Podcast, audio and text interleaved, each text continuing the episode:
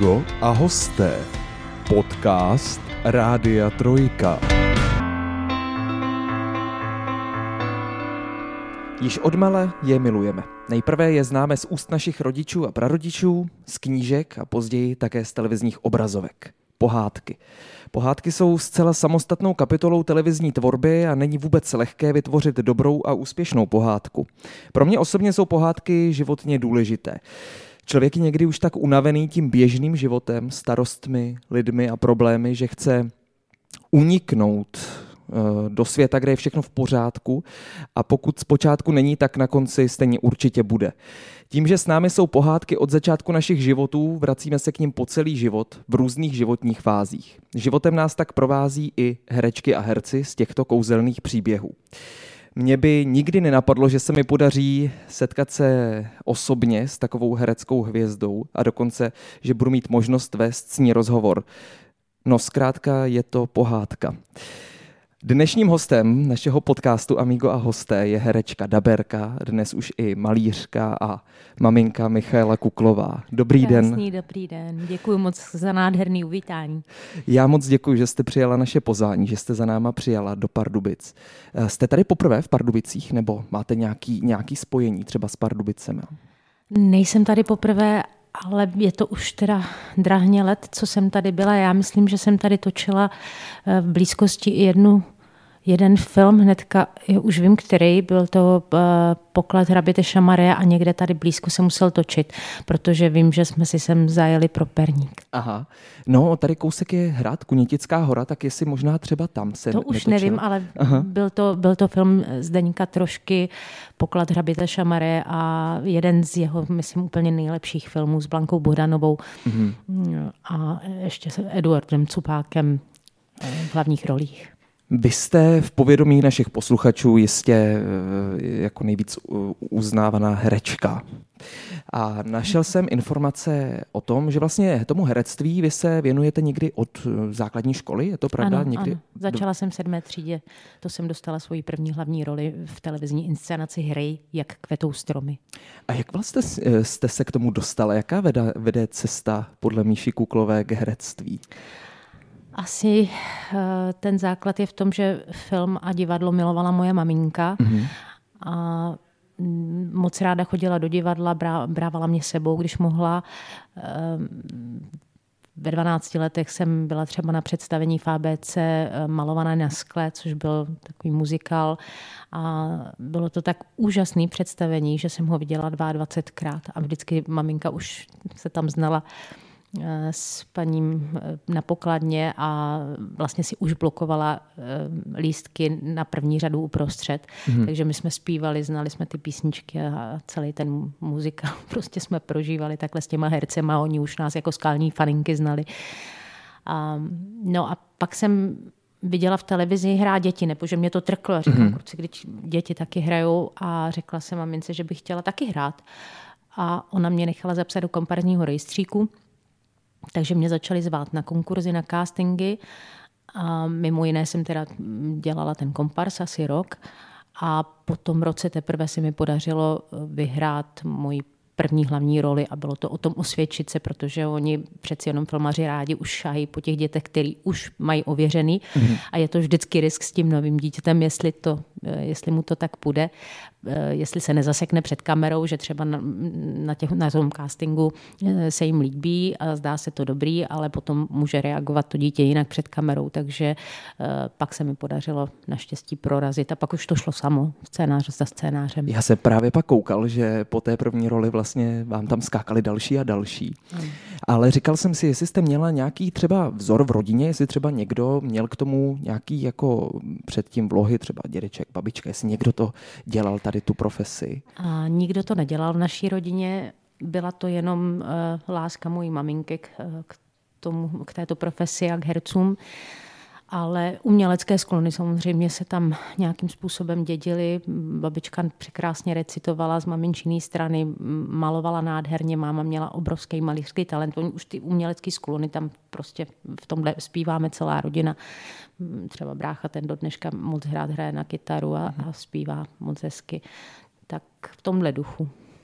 Ve 13 letech jste si teda pak zahrála svou první hlavní roli v inscenaci hry Jak kvetou stromy. No.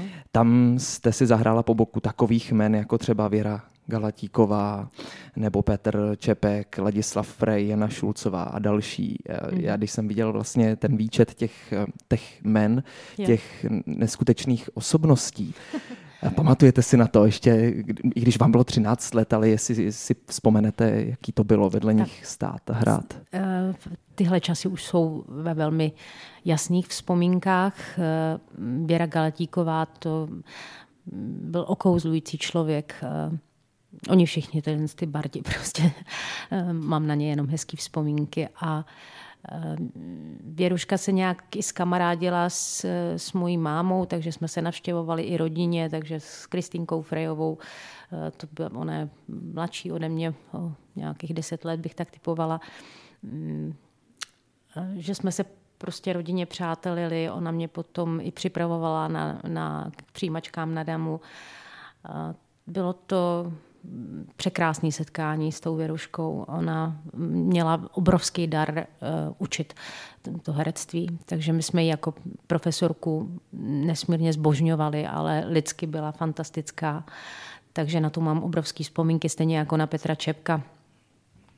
Taky, taky se mi stal profesorem na Damu. Už mm-hmm. to mhm. první setkání, ten první film potom mě vlastně s těma lidma potom spojoval ještě při, při těch studiích na Damu.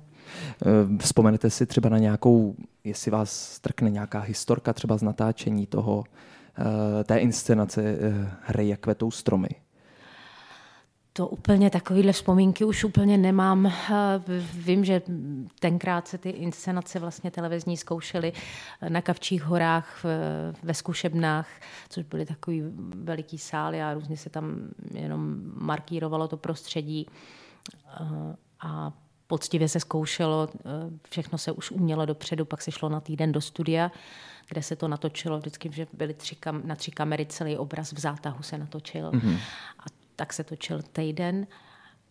A to byla moc krásná práce, že mě to fascinovalo. Já vlastně už od toho mládí jsem eh, to nezažila. Jestli se to dneska ještě nějak jako na těch kavčích horách dělá, nemám tušení, ale pochybuju, že už se neskouší, už se to všechno změnilo. Ale ty přípravy tenkrát stály za to, že člověk opravdu věděl, co hraje a, a jak to má celý vypadat. A, a to je tak, jako, co si asi tak vzpomínám z těch začátků. Um, pro mě už jsou to takové střípky, že třeba v nějaký jiný televizní inscenaci, že jsem se mohla potkat s Danou Medřickou a, hmm. a s Petrem Čepkem jsem se setkala vlastně i na jevišti eh, klubu ve Smečkách v Praze, kde jsme hráli v představení eh, Jiřího Mencla, který tam hrál taky s náma eh, nejen v žebrácké opeře, ale i v představení Bezroucha. Tam si vzpomínám teda na jednu historku, kdy v tom představení druhým jsem vlastně měla záskok za těhotnou Verunku Frajmanovou a byl to tak rychlý záskok, ta, ta moje role inspicientky Popy, protože se to odehrává jakože zkoušení představení, eh, tak eh, nesleze z jeviště, ne, že by měla moc textu, ale měla mm-hmm. moc činnosti. A měla jsem to na jednu zkoušku s těma uh, hercema, ale oni už nechtěli to vyloženě zkoušet, takže si pamatuju, jak mě uh, Pepíček Abraham Eh, dovedl na jeviště a říká, tadyhle já prostě jenom vejdu na jeviště, eh, mám připravený rozebnutý kalhoty, ty mi je stáhneš a zase odejdeš ze scény hned. A, to, a neskusila jsem si to, nemohla jsem si to zkusit, takže při představení večer jsem mu je stála i s trenýrkama.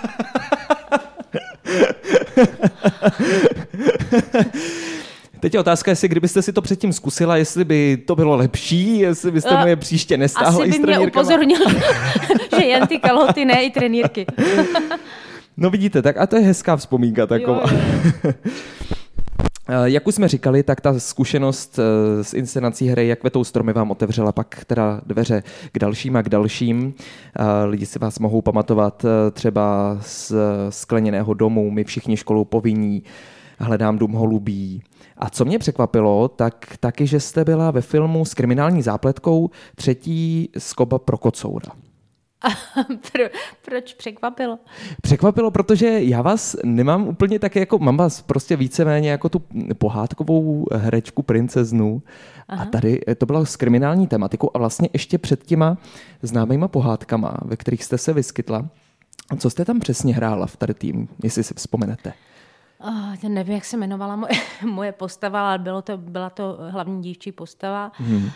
A vím, že jsme byli jakoby horolezecký tým, že nám šéfoval Láďa Mrkvička, co by eh, ten guru náš. Mm-hmm. A, a že se tam našla jako ve skalách nějaká, nějaká mrtvola a my děti tři nebo čtyři úhlavní parta, taková čtyř dětí jsme vlastně pátrali po tom, po, po tom, jak se to odehrálo. No a jestli jsem to našel správně, tak uh nakonec vaše role byla snad předabovaná, jestli je to možný. Ne. Jo, u, u tohohle byla? Ne, to e, snad, no našel jsem, že Ilonou Svobodovou. Ale právě... To, to fakt jako možná kvůli dialektu, nebo já nevím. Co, Právě co? já jsem se chtěl zeptat. Jako... Já vím, že ty při tom natáčení, ale to, to vůbec si neuvědomu. Jo, to možná jo, no. Že jsem chytla dialekt. Je to možný, no. Já jsem se právě chtěl zeptat, jako kvůli čemu se takovéhle věci dějou? Proč ten herec je kolikrát takhle? V mém takhle... případě to bylo uh, asi proto, protože já jsem měla uh, hodně dětský hlas dlouho. Mm-hmm. Jo, než se vlastně přebarví ten hlas. A tak, takže to, to mohlo být z toho důvodu. Já vím, že jsem třeba chytla jakoby brněnský dialekt, protože jsme točili pořád tu, Tohle jsme točili na Moravě a měli jsme tam mezi sebou eh, brňáky a já nevím, proč jsem chytlavá vlastně na jazyky, ale nemohla jsem to ze sebe sklepat, ten dialekt, hodně dlouho a i si pamatuju, jak mě máma nadávala a říká, už mluv konečně česky, bez toho dialektu. Já nevím, proč jsem se to naučila takhle, takže možná to byl ten důvod, to, to, to fakt už si nevzpomenu. Když se takhle rozjížděla vaše kariéra, říkala jste si ještě třeba, že byste mohla dělat něco jiného, anebo už ta herečka ve vás tak nějak byla, jakože už to bylo jasný? Mně to herectví a být před kamerou a vůbec mít možnost týkat se s těmi herci a ta tvůrčí práce u toho, mě to úplně pohlcovalo, fascinovalo. Já jsem se cítila šťastná. Ale samozřejmě byly pochybnosti, které se dostavují do dnešních časů. To tak má asi každý herec. A tak jsem kolikrát si říká, ne, jako asi by to bylo lepší dělat něco uh, jistějšího, protože jsem vždycky byla na volné noze a jako pro mě je velmi těžký uh, mít jako ten, ten závazek smluvní, jakoby, mm-hmm. že jít, jít do angažma a tam, tam rutině prostě dělat, do čeho vás obsadí a hrát 30 představení do měsíce, eh, to mě nějak děsilo. Eh, podepisování smluv, já, já jsem na podání ruky a vím, že budu spolehlivá, takže to, to jsem nějak nechtěla a odsoudila jsem se k tomu být eh, na volné noze. u toho herectví jediný, co mě jakoby vadilo, že člověk eh, neustále obhajuje tu svoji profesi znova a znova, eh, že s každou rolí začíná, s každou. A nikdy není, jak mu to sedne, jak, jestli to dobře chápe, jestli, tak, tak to mi občas vadilo, protože jsem si moc nevěřila. Nikdy jsem neměla moc vysoký sebevědomí. A ale když ty myšlenky přišly na to, že bych teda dělala něco jiného, tak jsem věděla, že by se mi potom herectví neskutečně stýskalo, takže jsem uh, pořád šla vlastně za svým cílem na damu a, a vystudovat to a, a věnovat se tomu. Mě to, bylo mi to prostě bytostně blízký vždycky. Jestli se nepletu, tak vám bylo 18 let, když přišla role, která s vámi je spojená dodnes a myslím, že to slycháte ze všech stran a asi se to ani jinak jako, ani tomu jinak asi nebude. A když jsem se podíval na vaše sociální sítě, tak vlastně vy jste s tím asi tak nějak smířená, protože to máte už v popisku na Instagramu a hmm. možná i na Facebooku, to si nejsem jistý, ale na Instagramu jsem to viděl určitě. A to je pohádka o princezně Jasněnce ano. a letajícím ševci. Tenkrát už jste studovala jamu, eh, damu, pardon, v té době? Ne, to bylo rok před Damu. Uh, mys, ne, ne, to nebylo rok před Damu, to bylo, když se maturovalo, to byl čtvrták, co blázním. Jasně, ne, nebo? No, no 86. 18, já jsem musela, no. to bylo, nebo ve třetíku na, na střední škole to muselo být takhle. Já jsem se právě chtěla zeptat, jestli jste jako k tady tý Protože já jsem se dostala na demo vlastně, že jsem šla na demo, já jsem byla i rok na volný noze, protože jsem točila, tak jsem šla v 21 na demo, pokud si dobře vzpomínám. Bože, mm-hmm. už je to všechno tak dávno. No, takže na střední škole jsem byla. Mm, já jsem si právě myslela, že už jste byla na damu a proto jako jste takhle třeba k té roli měla blíž, že jste ji získala. Pamatujete si, když za váma přišel tenkrát režisér Zdeněk Troška. Přišel za váma osobně? Tak protože jsme se právě potkali nebo poznali, kdy mě eh, ty castingy na tu roli Frantiny v tom pokladu Hraběte Šamarek, kdy mi bylo 14, mm-hmm. tak jsem prošla několika koly, tak už si mě proklepl a pak mě poznal vlastně při té práci eh, že jsem tu roli tenkrát vyhrála, takže uh, už mě poznal při téhle práci na tomhle filmu. A když jsem dostala jasněnku, tak se to odehrálo na chodbě eh, Barandov, na Barandově, točila jsem tam něco jiného a najednou vidím takhle, to bylo opatrovejš, ale bylo to takový, jako, že to schodiště, že jsem na něj viděla a on najednou Myšánku, mám pro tebe roli v pohádce a já jo, to je super, děkuju. Vlastně takhle, takhle jednoduše jsem přišla k jasněnce. A vůbec krásné. jsem netušila, že v tu chvíli mě to změní úplně jako celý život. Ale, ale úplně, že jo? Od základu. Jo, jo, jo, protože Jasněnka mi přinesla popularitu a já jsem za to vděčná, protože ne, ne za tu popularitu, ale za tu Jasněnku, že vlastně se ta pohádka zařadila uh, do těch uh, co vysílají každý rok v televizi k, těm, k tomu zlatému pokladu těch našich pohádek a že moc, moc žen, eh, moc princeze nebo moc, moc hereček vlastně nemá to štěstí stát se takovou princeznou na celý život. Eh, možná, co jsem tak slýchala, nemusí to být pravda samozřejmě, že třeba Alence Vránovi, že to hrozně už vadilo. A, mm-hmm. Ale mě to vůbec, vůbec nevadí. Já, já si uvědomuji ten věk za to, že, že, jsem, že mě tohle potkalo.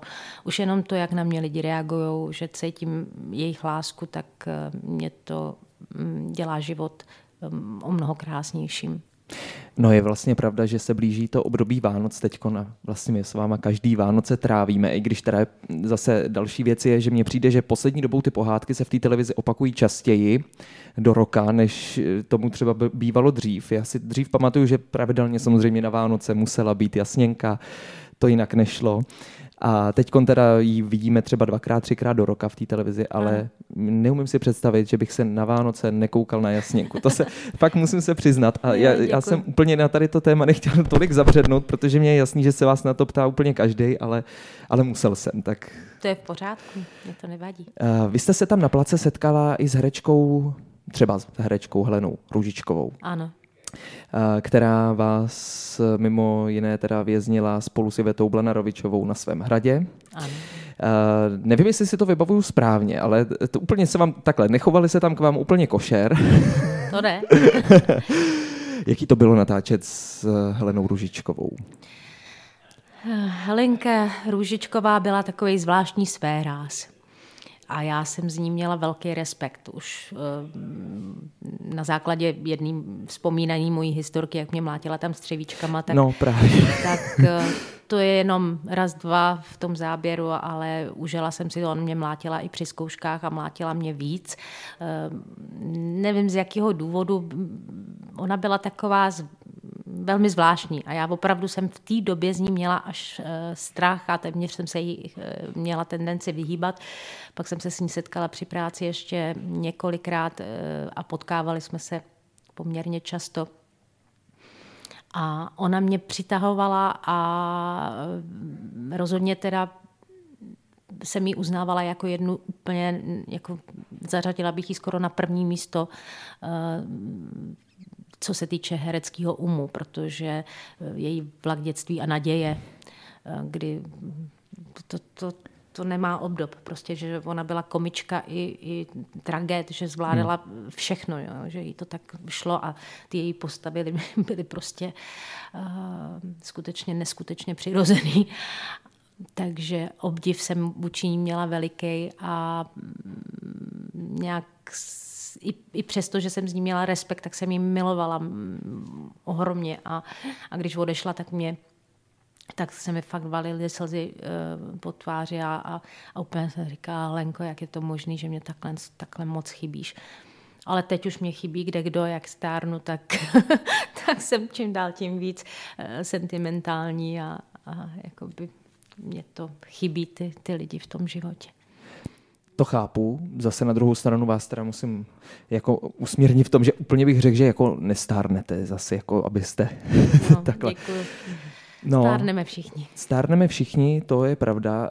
Mě, bál jsem se na to zeptat, ale ta Helena Ružičková teda v té scéně, jak vás tam bije těma střevícema, mm. tak eh, jako říkal jsem si, jestli opravdu, opravdu se to točilo tak, že vás tam jako... Uh, daleko víc. Ona mě i rozbila pusu, že mě tekla krev třeba z rtu, že mě Takže to bylo takhle reálně. Ale my, takhle reálně mě mydlela, protože nevím z jakého důvodu. A ono se to ani nedělá nikdy při zkouškách. Aha. To se markíruje a pak se to dělá až na ostro. A ona mě právě mydlela při zkouškách a to se opakuje tolikrát. Takže jsem jako dostala opravdu hodně přes pusu a my jsme to točili v pátek a, a to jsme točili jakoby přes moje rameno na ní. Mm-hmm.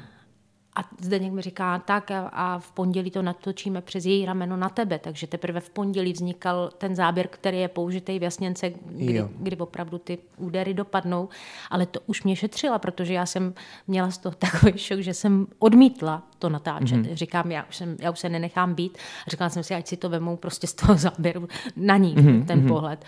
Ale Zdeněk mě uprosil, že ať, ať, ať to ještě vydržím, že už mě na zkoušky mlátit nebude. Tak, takže to už mě šetřila do toho záběru, eh, který se pak hmm. použil.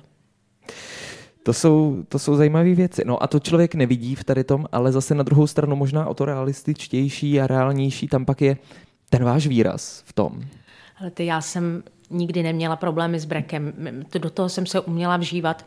Jsem třeba hrála představení uh, Tajemství Daniela Landy, muzikál ten jsem hrála s přestávkou, co jsem měla malýho roka půl, kdy jsem nehrála, pak jsem se nevrátila zase uh, asi 8 let. Těch, těch repríz jsem uh, odehrála nespočítaně a, a v, na závěr v tom jednom momentě jsem vždycky na, v jedné větě, na jednu větu se vlastně roz, rozbrečela na jevišti. Mm-hmm. A prostě já, tohle to mi nedělá problém.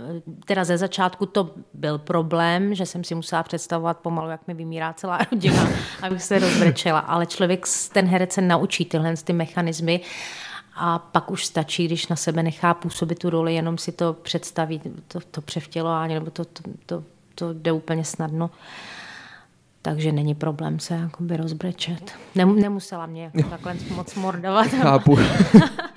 abych, abych se zalikala. Jako jedna z mála českých hereček se se taky dostala do zahraničních projektů a to do celé řady. Mm-hmm. Já jsem někde vyčetl, že jste snad měla hrát dokonce v mém hrozně oblíbeném seriálu Komisař Rex. Nevím, jo, jestli je pravda. Ano. Ale sešlo z toho pak nějak? Sešlo, protože já jsem to odmítla, jelikož jsem, to bylo na období, kdy já jsem měla poprvé uh, jet eh, do Thajska. My jsme měli zaplacený zájezd. Mm-hmm.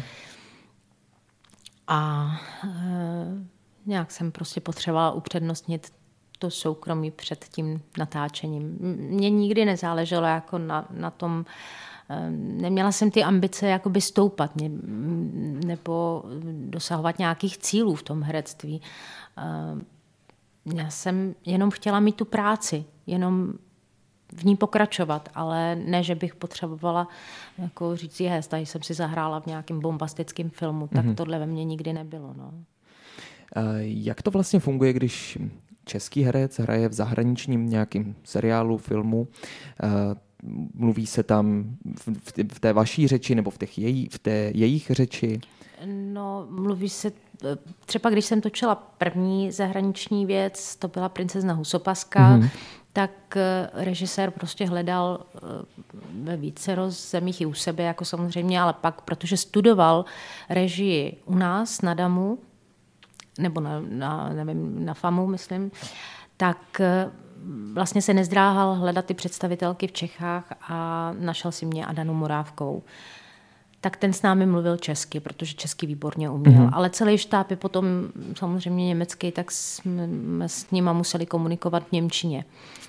A to si pamatuju, že na začátku toho natáčení mě Němčina provázela, protože jedna moje babička žila v Německu, kde se tam provdala a druhá babička ehm, z mojí z maminčiny strany se narodila ve Vídni a vystudovala tam Vídeňskou hudební konzervatoř, obor klavír a pak, pak se stala profesorkou jazyků. Takže mě ta Němčina provázela, ale byla jsem kovářova kobila, takže jsem jako docela dost rozuměla, ale tak jako tu běžnou hovorovou Němčinu, ale když si právě povídali maskérky mezi sebou na začátku natáčení, tak jsem jim nerozuměla, když se bavili mezi sebou. Mm-hmm. A po těch třech měsících toho natáčení mě najednou zarazil, říkám, Ježíš, já jim rozumím, když se mezi sebou bavili, že jsem se naučila vlastně výborně za, za tři měsíce potom, protože ten základ už jsem měla od malička, jelikož jsme i žili do mých čtyř let eh, v západním Německu tehdy. Vlastně těch německ, v těch německy mluvících seriálech nebo filmech jste si zahrála ve vícero. Jo, ale tak pak něco už třeba italsky. následovali, že, že jsem, že uh, tohle třeba, tam bylo víc eh, českých herců, že to mm-hmm. bylo tak jako, že hledal režisér u nás, nebo ještě jeden tam byl vlastně. Uh, a to, co jsem potom dostávala, role s Qualtingers Wien a, Der Spritzen Carly seriál, seriál, tak to už jenom, že si mě tam všimli a že eh, mě pozvali na casting, ale bylo to přímo, nebo Jane Bencha, ten ten se točil, myslím, jako v koprodukci naší, nebo Polsko-Francie, myslím, té koprodukci, jasně, Rakousko-Polsko-Francie, ne v naší, ale potřebovali, eh, odehrávalo se to částečně v Česku, tak proto jsme to točili mm-hmm. tady a proto tam hrálo třeba víc českých herců, ale tu hlavní představitelku hledali v několika zemích, protože jenom bylo důležité, aby měla dialekt a, a aby uměla ten jazyk. A pak se neřeší, jestli má český dialekt nebo polský dialekt nebo jaký. Tak to jsem si vybojovala třeba mezi, já nevím, aspoň šestistovkama adeptek. Pane jo. Z několika zemí. Tohle jsou takový dílčí úspěchy, které mě asi posouvaly nejvíc, že člověk eh, dokázal si něco takhle vyhrát eh, na základě svého umu, přesvědčení a toho všeho.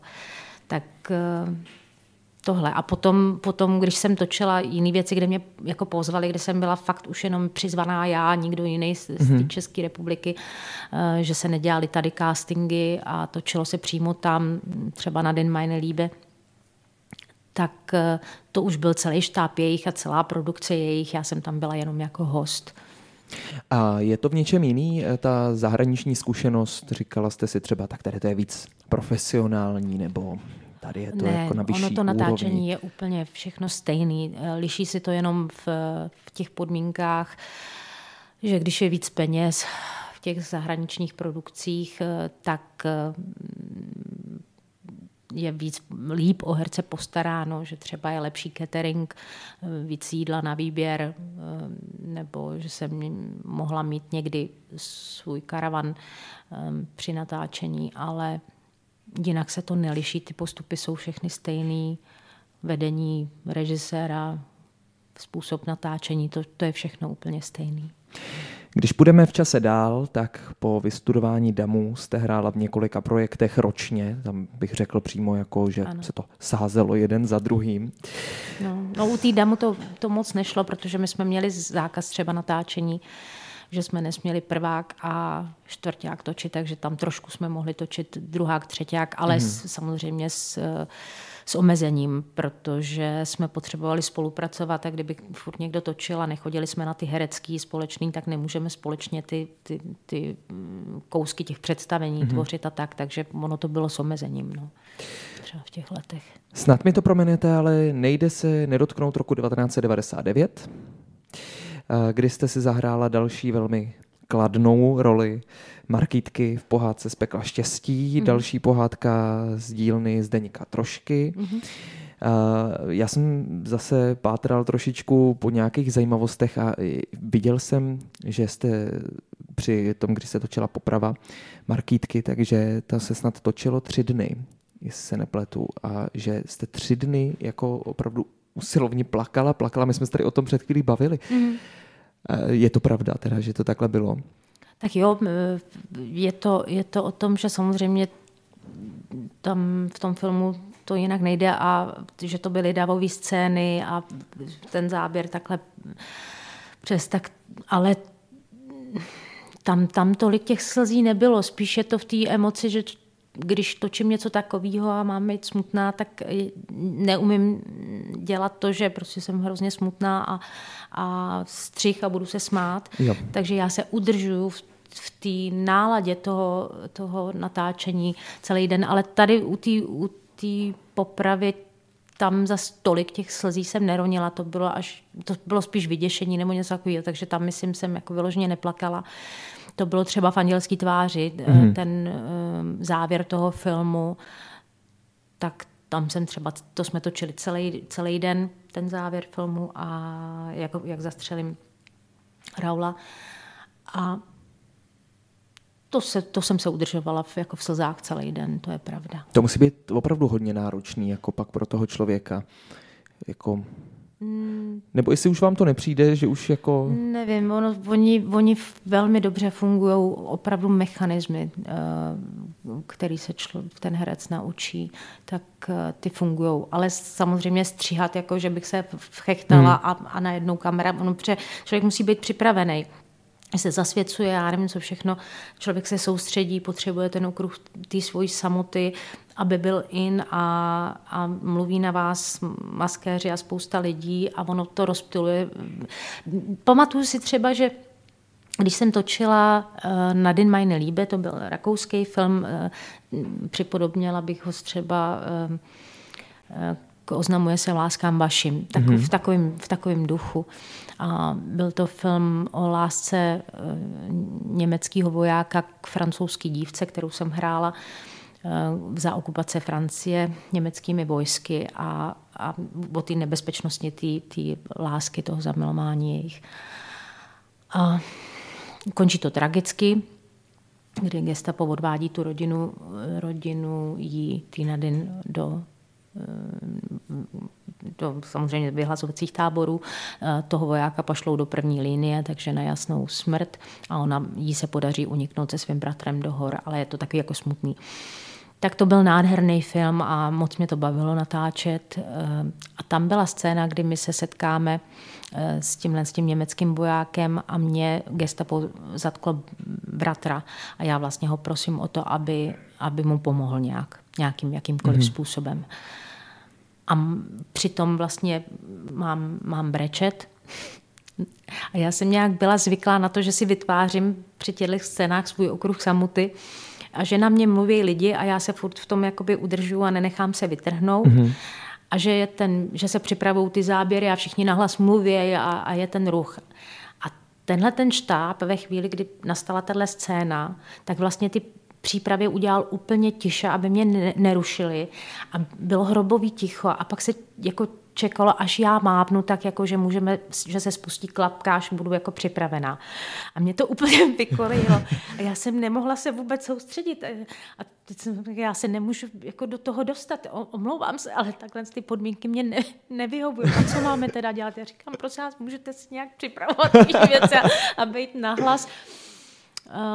A teprve, když mě uposlechli, tak, tak jsem byla schopná to natočit, jako, že takhle to nešlo. Říkám, a spuste si ty přípravy a spuste tu klapku, to já potom se do toho jako dostanu, ale takhle ne. Když se zpátky ještě na chvilku vrátíme k té pohádce z pekla štěstí, já jsem taky koukal, že máte narozeniny ve stejný den jako představitelka e, Eufrozíny, Sabina Laurinová, ano. 8. čtvrtý, tak to, to mě přišlo moc pěkný, mm. takový spojení. Mm. A, strašně jsem se taky chtěl zeptat, jak fungovalo to natáčení vlastně té dvojky z pekla štěstí 2, kdy vy jste se tam uh, hrála a starala se se o toho malého dráčka. Tak jak se to natáčelo? A to pro mě bylo trauma trošku, protože tam samozřejmě nikdo nebyl. No, no Nic tam nebylo. Právě. A já jsem si připadala jak blázen. Kolikrát jsem přemýšlela o herectví, že je to vlastně opravdu taková jako hodně vtipná profese. Řekla bych i nedůstojná mnohdy. A roztomilá tím, že vlastně si hrajeme i v té dospělosti, se přenášíme do nějakých, do nějaký hravosti a že to je na té profesi to hezký. A to, proč ty diváci chodí do divadel, protože je to hra. A že ta hravost eh, nás udržuje v nějaké kondici a mládí a, a v radosti. Tak, tak to jsem tak pochopila, že je herectví, ale nikdy jsem jako by k němu nedokázal vzhlížet s takovou tou vážností, těch jako akademickou mhm. vážností, mm-hmm. nebo jak to mám říct. Je to, je to krásný zaměstnání, ale musí se to brát lehce, ne vážně. Takže opravdu jste, když jste to točili, tak jako jste si tam povídala sama jako do, jo, do dlaně. Jo, jo, jo, a do... Já jsem si říkal, jestli aspoň plišáka nějakýho nebo něco, jako jestli tam nebylo něco, co by vás... Um, možná, že jako jsem mohla mít něco, já tohle si nepamatuju, nevybavuju si, vím, že třeba, eh, to si pamatuju, že Sabinka Laurinová tam eh, má líbat toho velkého draka jo, jo, jo.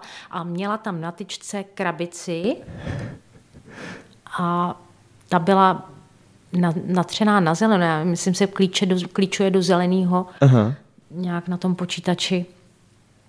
Vím, že drak potom, že třeba měl e, tělo z palačinky, že vlastně napotili strukturu palačinky a tomu Aha. pokryl bříško a, a kapusta byla to tělo a tak jakože se to potom tvořilo takhle na tom počítači, ale, ale líbala tam krabici. A já jestli jsem měla něco, něco zeleného v ruce, to nevím, ale myslím, že ne. Když opustíme tematicky natáčení těch nejznámějších filmových děl, tak hrajete taky v divadlech. Působila jste v činoherním klubu v Praze, v Ústí nad Labem, v divadlech Kalich, v muzikálu Tajemství a Jack Rozparovač a v divadlech Hibernia, mm-hmm. v hudebním divadle Karlín, v divadle Gong. No, takhle bych tady mohl jmenovat ještě notnou chvíli. Uh, těch divadelních projektů, kterými jste prošla, je opravdu celá řada. Hodně jste taky hrála v muzikálech. To Hodně ne, jenom v pěti, myslím. Eh, no, a zpívání je vaše záliba velká? Uh, no, v, v soukromí v celku ano, uh, že si ráda v autě třeba. Mm-hmm. To, to miluju si zpívat v autě. Ale na jevišti moc ne, protože um, jako herečka zpívám výborně, jako zpěvačka zpívám mizerně. jo, že nejsem zpěvačka. A, a na ten muzikál já to musela vždycky vydřít mm-hmm. vyloženě. Pak už mi to tam sedne. Já to ty hlasivky naučím, aby, aby ta písnička byla fajn.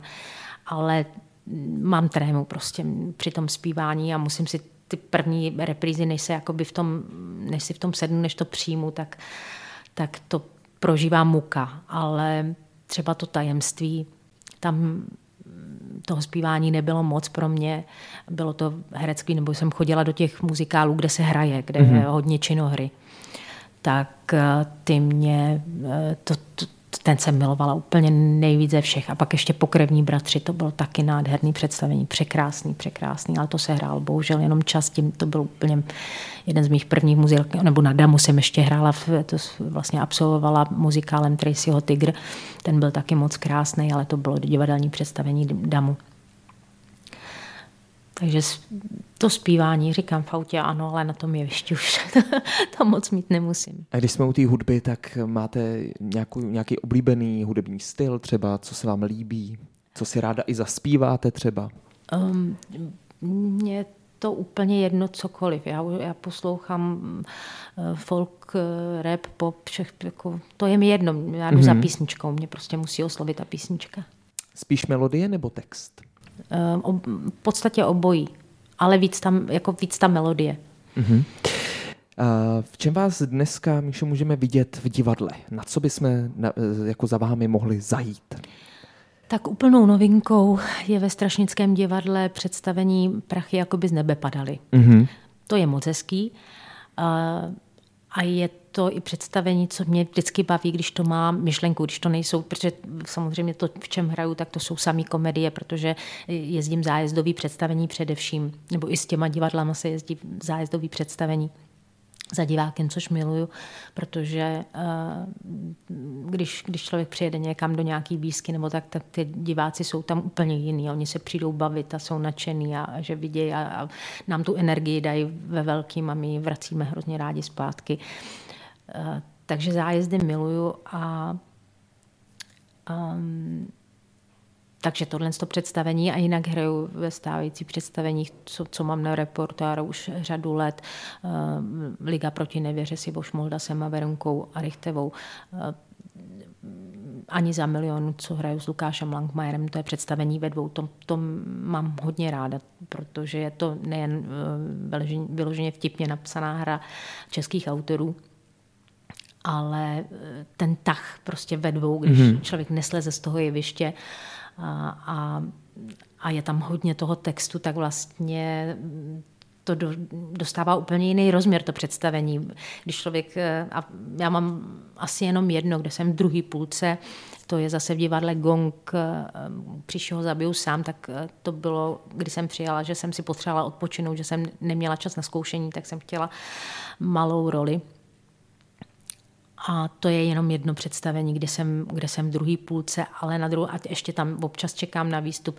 A to je takový neuvěřitelný, ale tam dokážu mít ještě dneska jakoby takový vnitřní vění, protože na tom jevišti nejsem pořád a vlastně se mi to neodehrává pod rukama a cítím asi jako větší zodpovědnost, že mám toho málo a když to zkazím, tak už nemám jako jak to napravit. Jo. Já nevím, jak to říct. A ale jinak mám představení eh, samý, ve kterých neslezu z jeviště. Eh, taky hrajeme často, když se zhasne, to je taky moc krásná komedie. Eh, tu hrajeme, tam se svět, alternuje Miluška Bitnerová se Světlanou Nálepkovou, zase tam hraje Ivo Šmoldas, Lukáš Langmajer. A to mě asi vyhovuje víc být od začátku do konce na jevišti. Hmm. Máte teda těch představení celou řadu. Eh, můžu se zeptat takový jenom, mě vždycky zajímalo, jak si herci učejí texty. A když jich mají takhle jakoby víc těch rolí, tak jak to dělají prostě, že si zapamatujou, nejenom, že si zapamatujou všechny texty, ale že si jim to třeba nemíchá, jako jo, že ty texty nepletou dohromady. To nevím, jak je možný, ale dá se jako dá se zamíchat, taky už mi naskočil text třeba v nějakém momentě, kdy to začíná stejně, takže mm-hmm. už se mi to stalo, ale jednou je to taky za ty roky výjimečný. Pravda je, že si na začátku musím vždycky říct jako jméno té postavy, eh, kterou oslovuju jako první, a ten, tu první větu si musím říct Aha. hnedka před představením, před výstupem na jeviště. A, a to, to mi udělal teďka kolega Martin Sochor, který mi hraje manžela v té poslední hře, nebo v té premiéře, to je úplně čerstvá hra. Teď to budeme hrát v pátek po čtvrtý ve Strašnickém divadle, tak najednou se zarazil před svým vlastním výstupem a já jdu v zápětí po něm na to jeviště, jsme tam taky celou dobu. Říká, jak já se vlastně jmenuju? A já, Ježíš neříkej mi tak blbý otázky před představením, protože v tu chvíli mě úplně jako vypadlo to jméno a já ho tam hnedka jako oslovuju na tom jevišti. Tak takový vyděšení, panika, Ježíš Maria, nevím. No, tak, tak to se, tohle si musím uvědomit, že jsem schopná jako oslovovat jinak, jinými jmény na, na jevišti. A to se stává, že jako, já nevím, jsem teďka na, naposledy jsme hráli, když se zasne, tak já se jmenuji Nina v té roli a, a Světlana Lepková, nebo já nevím, jestli hrála Miluška, tak se tam jmenuje Mel, Imelda, Mel ji oslovuju. A, a oslovila jsem ji svým jménem, že jo. to, to se prostě stává, no. Ale v těch komediích to je prýma, že se člověk to může zasmát, přiznat to. Divák by si ani nevšiml, ale, mm-hmm. ale mě to prostě baví se zarazit a říct ne a, a opravit to jméno, protože diváci to milují, tak jim to ráda, ráda poskytnu tu chybu. To jste hodná. jo, jo, jo, ráda, ráda se přiznám. Učíte se teda tím, že si jenom čtete ty texty, nebo Jak nahlas? se učím? To byla vlastně ta původní otázka, ano. No, učím se je před spaním. Já nevím, proč musím jako text zaspávat. Samozřejmě Aha. se učíš při zkoušení, ale snažím se vždycky ten obraz si už nějak jako nahodit, aby už mě to tam naskakovalo a pak tím opakováním. Ono to tam vždycky za dobu toho zkoušení nějakým způsobem mm-hmm. vleze. Když je to zkoušení kratší, já potřebuju tak jako zhruba ty, ten měsíc a půl, dva měsíce, ale když je někdy jakože toho času ještě třeba o týden míň, tak eh, chodím do poslední chvíle se scénářem, že jako si nejsem jistá, což bylo teďka s tím posledním představením, to, to, to ještě nemám. Některé momenty mi nenaskakují úplně spontánně a musím si je uvědomovat a myslet to ještě nemám úplně zažitý. A pak se to zažije do té dlouhodobé paměti a už je to dobrý, už, už, i když třeba když nehrajeme některé představení, že jsou ty pauzy, jak byla teďka covidová, tak samozřejmě si musím na to představení hmm. připravit, musím si to přečíst a, a, a oboživit v té hlavě. Prošli jsme tady řadu vašich dominantně kladných rolí, kterými jste se vydala do našeho podvědomí, ale taky eh, jsem, když jsem se připravil na tady rozhovor, tak jsem si prostě vzpomněl na jednu vaši vyloženě zápornou roli. Hmm. Je to 11 let zpátky, co jste si zahrála v nechvalně známém seriálu českým Ordinace v růžové zahradě. Tam teda to byla role. To vám musím říct, že tam, tam jste možná ve mně na chvilinku zapudila i tu jasněnku, jo, ale jak se vám to hrálo? Eh, herec má tyhle výzvy rád, já taky mě to bavilo, mě to neskutečně bavila. Už proto, že, že to pojetí vlastně, že ona nebyla prvoplánově zlá nebo nějaký mm-hmm. jako mhm. bezdůvodný magor, ale e, že měla ten pohnutý osud. A tam já pro tohle to mám docela jako i v osobním životě velký pochopení. Ať už člověk eh, se setká s eh, vyloženě, že někteří lidi jakoby jsou zlí, ale oni mm, málo kdo se narodí jako mm, zlej, vyloženě do výjimku, ale spousta lidí jakoby zahořkne a, a mm, zlomí je nějak osud špatný a, a pak dělá špatné věci. Takže s tímhle, s tím odůvodněním toho chápání se mi ta Lea vlastně jak by hrála dobře a že jsem mi pořád chtěla dávat nějaký ten lidský rozměr. A tam, eh, když byly takový ty stěžení závěrečné obrazy, než se dostala třeba do, do, na psyche, do, do léčení, než ji mhm. zavřeli, takový ty věci, kdy ona se zlomí, kdy, kdy z ní jde, jde ta duše, což byly nějaký bylo to pár obrazů takových eh, s bráchou Darkem, kdy, kdy jsem se mu zlomila v náruči, nebo i tý, vlastně celou dobu jsem šla tý Valšíkový, ano. běle, běle, po krku a pak vlastně e, to bylo napsané tak, že, že jí obejmu a že vlastně se jí vybrečím na ruce, tak to pro mě byly takový tak silný momenty, že i štáb nám tam za, jako zatleskal při, což se moc nestává, protože oni tam rutině, je to, mm. je to mhm. opravdu fabrika, je, že běží ten jeden obraz za druhým, eh, naskouší se to a sjede se to a šup převlek, eh, maskérna a další obraz, další a člověk je unavený, eh, když už točí 14. obraz za den večer, to už člověk i šumluje a snaží se jenom, aby aspoň už vyslovoval, to, to, to je fakt mnohdy hodně, hodně, natá, hodně náročný. Takže všichni to tak berou, celý štáb vlastně jede na té vlně takový té fabriky a když se zadaří ty lidi tak vtáhnout, že, že ten štáb vám spontánně zatleská, tak to je eh, opravdu velká odměna, protože se to nestává. A, a tady ty obrazy byly takový a ty lidi to tímto způsobem nějak vnímali, že jsem se bála, že mě ukamenujou a že, eh, protože jsem měla hnedka čet po odvysílání jednoho tohle závěrečného dílu, tak jsem měla v zápětí čet s lidma, tak jsem očekávala, že mi tam budou psát nějaký jako hejty mhm, vlastně, mm, že, že tam půjde něco špatného. A tam v tu chvíli psal, mi říkala ta holčina, já se v tom nevyznám, a říká, to je snad 20 tisíc lidí, jako tam naskákalo okamžitě. A, a jenom, jenom chvála vlastně na herectví, že, že je to taky dostalo, že ta. Lea vlastně dostala tuhle tu podobu, takže koukal až do konce, tak vlastně tu Leu tak nějak jako tém, téměř můj na závěr bylo líto.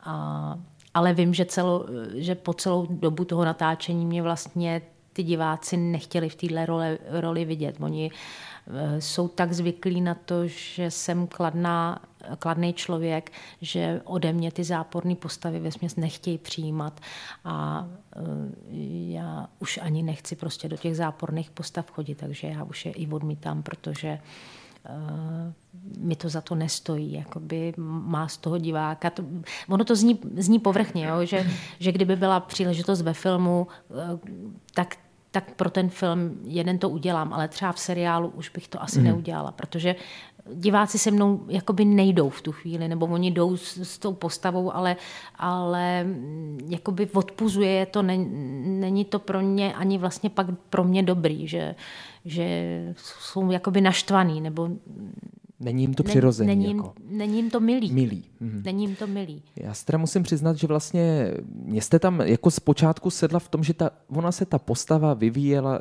tak jako postupně, jo? se z ní stávala ta, odkrývala se vlastně ta, ta, ty její záměry a to, ta mrchavní. Mhm. Takže vlastně ze začátku jste tam tak jako úplně mě seděla, že to byla vlastně ta milá, příjemná, jo? a pak jako postupně se to měnilo a vlastně jsem si ale říkal, že to pro, pro vás musí být jako příjemná změna.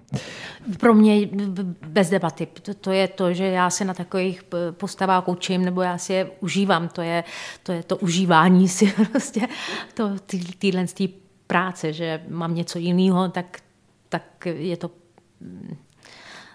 jako když se člověk setká s něčím, s něčím novým a, a co ho baví a tak se do toho zažere, takhle jsem to prožívala já, no. A, ale kam diváci, diváci tak nadšený z toho hmm. nebyli. Uplynulé dva roky byly pro herce stejně jako pro jiné profese hodně náročné, co si budeme povídat, to covidové období prostě s tím nějakým způsobem zamávalo. Vy jste nemohli hrát eh, v určitou dobu v divadlech, protože hmm. do divadel nikdo nesměl. Ale já jsem někde zaznamenal, že se z vás stala malířka v tom období. Je to pravda? Že jsme nemohli hrát. Ono teďka je těžký to, že třeba Praha, okolí velký města, my když přijedeme někam na zájezd do, do menšího městečka, tak tam je většinou úplně plno nebo přijde, já nevím, když jsou, hrajeme pro menší sály, většinou pro 150-200 lidí, do 300 tak bývají, ale eh, Měli jsme i velký sály, které byly na 500 míst a oni se skoro zaplnili do posledního místa. Jsou jsou, eh, já nevím, třeba Karlovy Vary, ty, ty vždycky jsou plný, byť je to menší, ale nádherný divadlo, tak eh, je zvláštní ten covid, jak ovlivňuje ty diváky a tady Praha, ta je zapeklitá a opravdu ta návštěvnost je mizivá, lidi se tady asi bojí, takže to herectví teďka bohužel moc nejde, odpadá spoustu představení protože se to prostě nenaplní, ta kapacita toho sálu, nebo to, aby se vůbec eh, hmm. vyplatilo to představení spustit. Což eh, je mi líto, eh, ale právě protože bylo málo práce a já mám hypotéku a to, tak jsem vlastně, protože ze začátku jsem se rozhodovala, jestli se stanu malířkou a půjdu, půjdu na uměleckou průmyslovku, nebo jestli zvolím herectví. Pro mě v tom mládí potom vítězilo jednoznačně herectví, protože bylo akční, ale malířství jsem se věnovala vlastně některé roky intenzivně, pak když se mi narodil malý, tak už, už toho času moc nebylo, takže už spíš jenom, co jsem namalovala do charity nebo tak. Mm-hmm.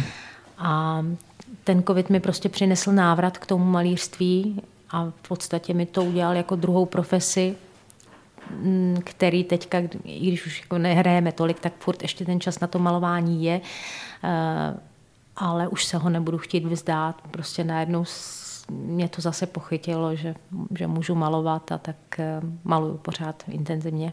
Já jsem koukal na váš Instagram, tam eh, byl nějaký obraz nějakého koně hned jako jedna z prvních, jeden z prvních příspěvků, to jste malovala vy?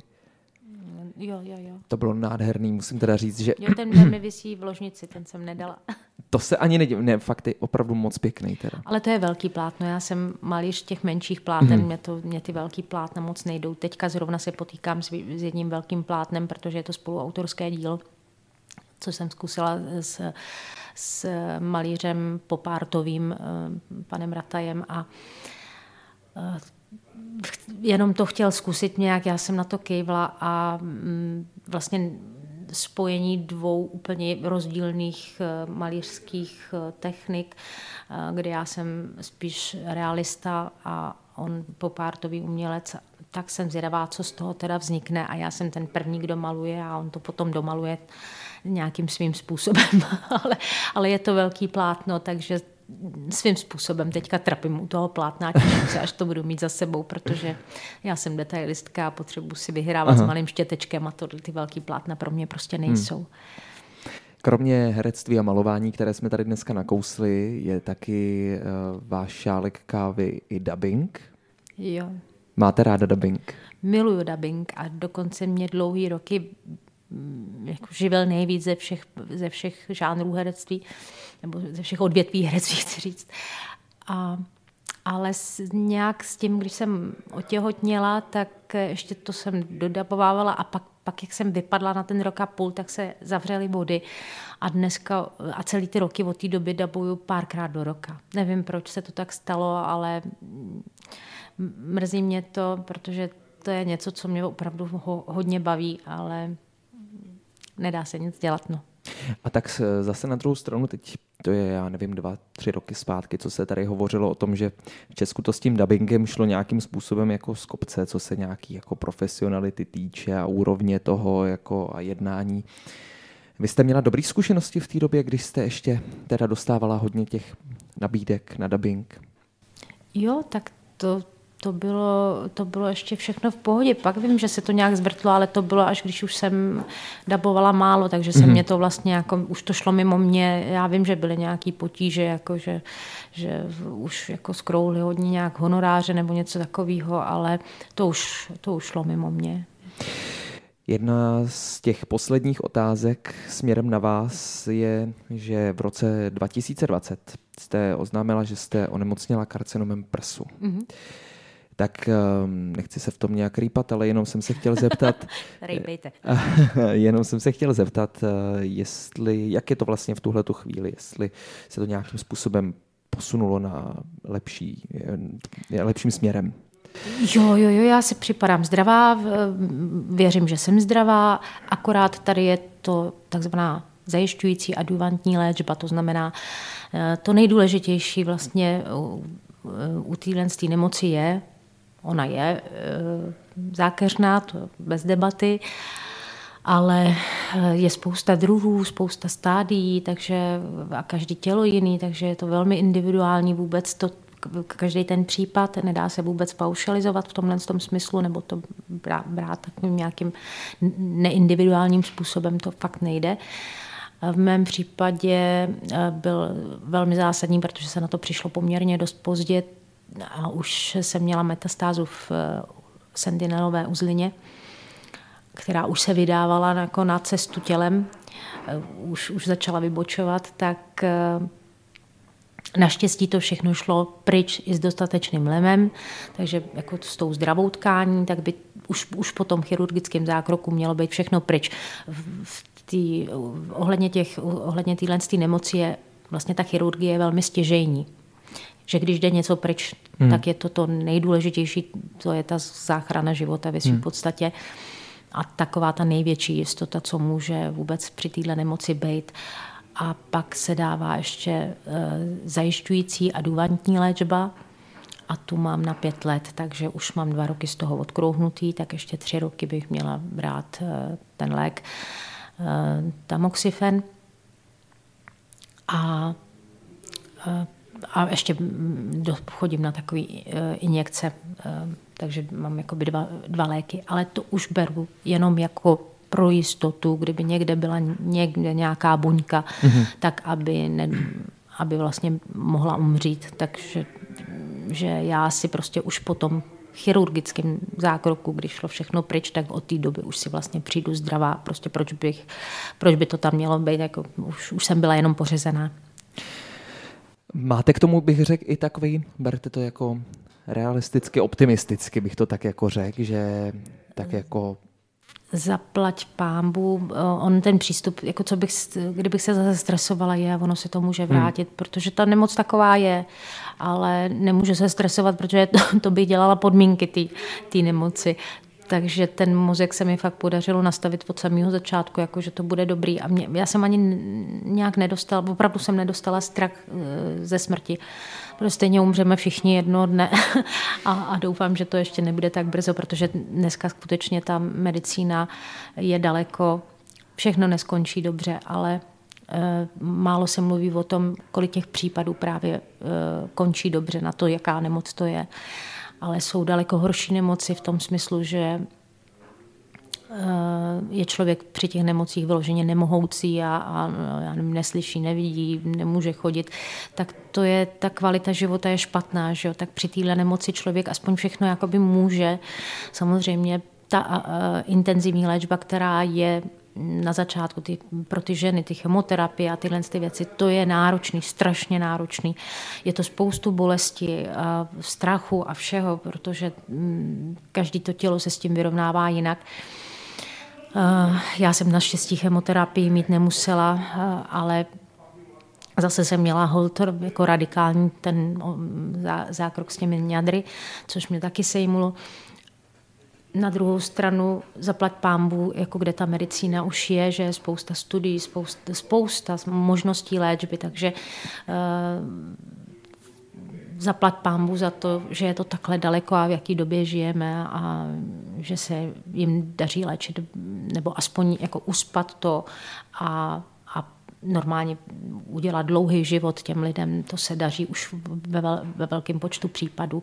A jenom ty takový ty nevčas odhalený uh, druhy rakovin, které jsou velmi agresivní a rychlí, tak, tak tam, tam se to bohužel vrtne, ale nebo může zvrtnout, ale umějí i jako, když je to na začátku, tak, tak už umějí zázraky.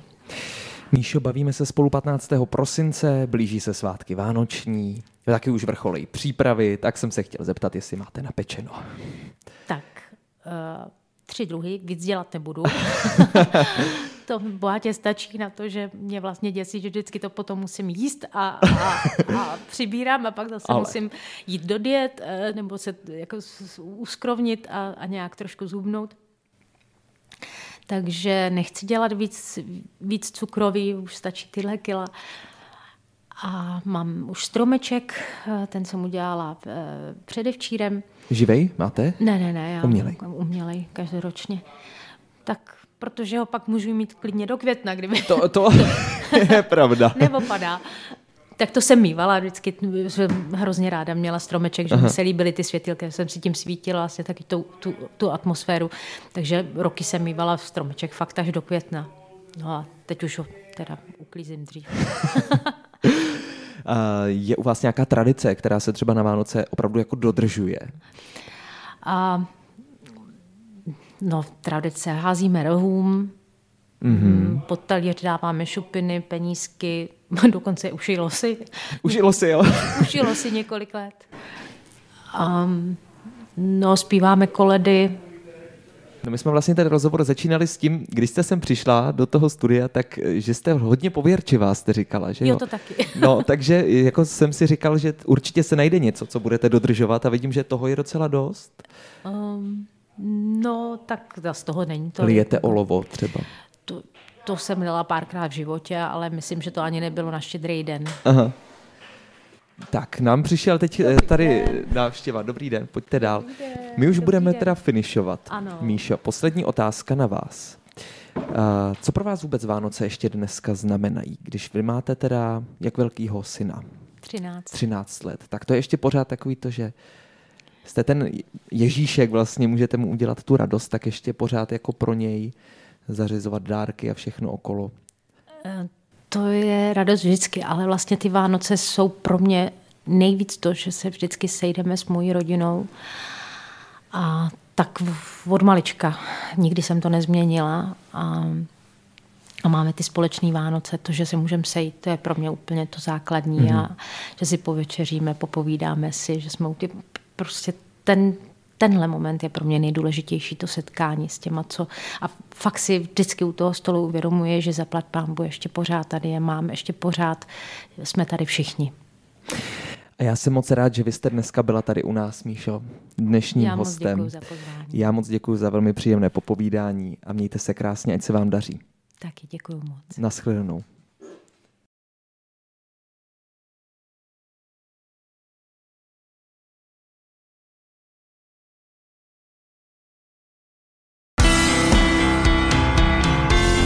Amigo a hosté. Podcast Rádia Trojka.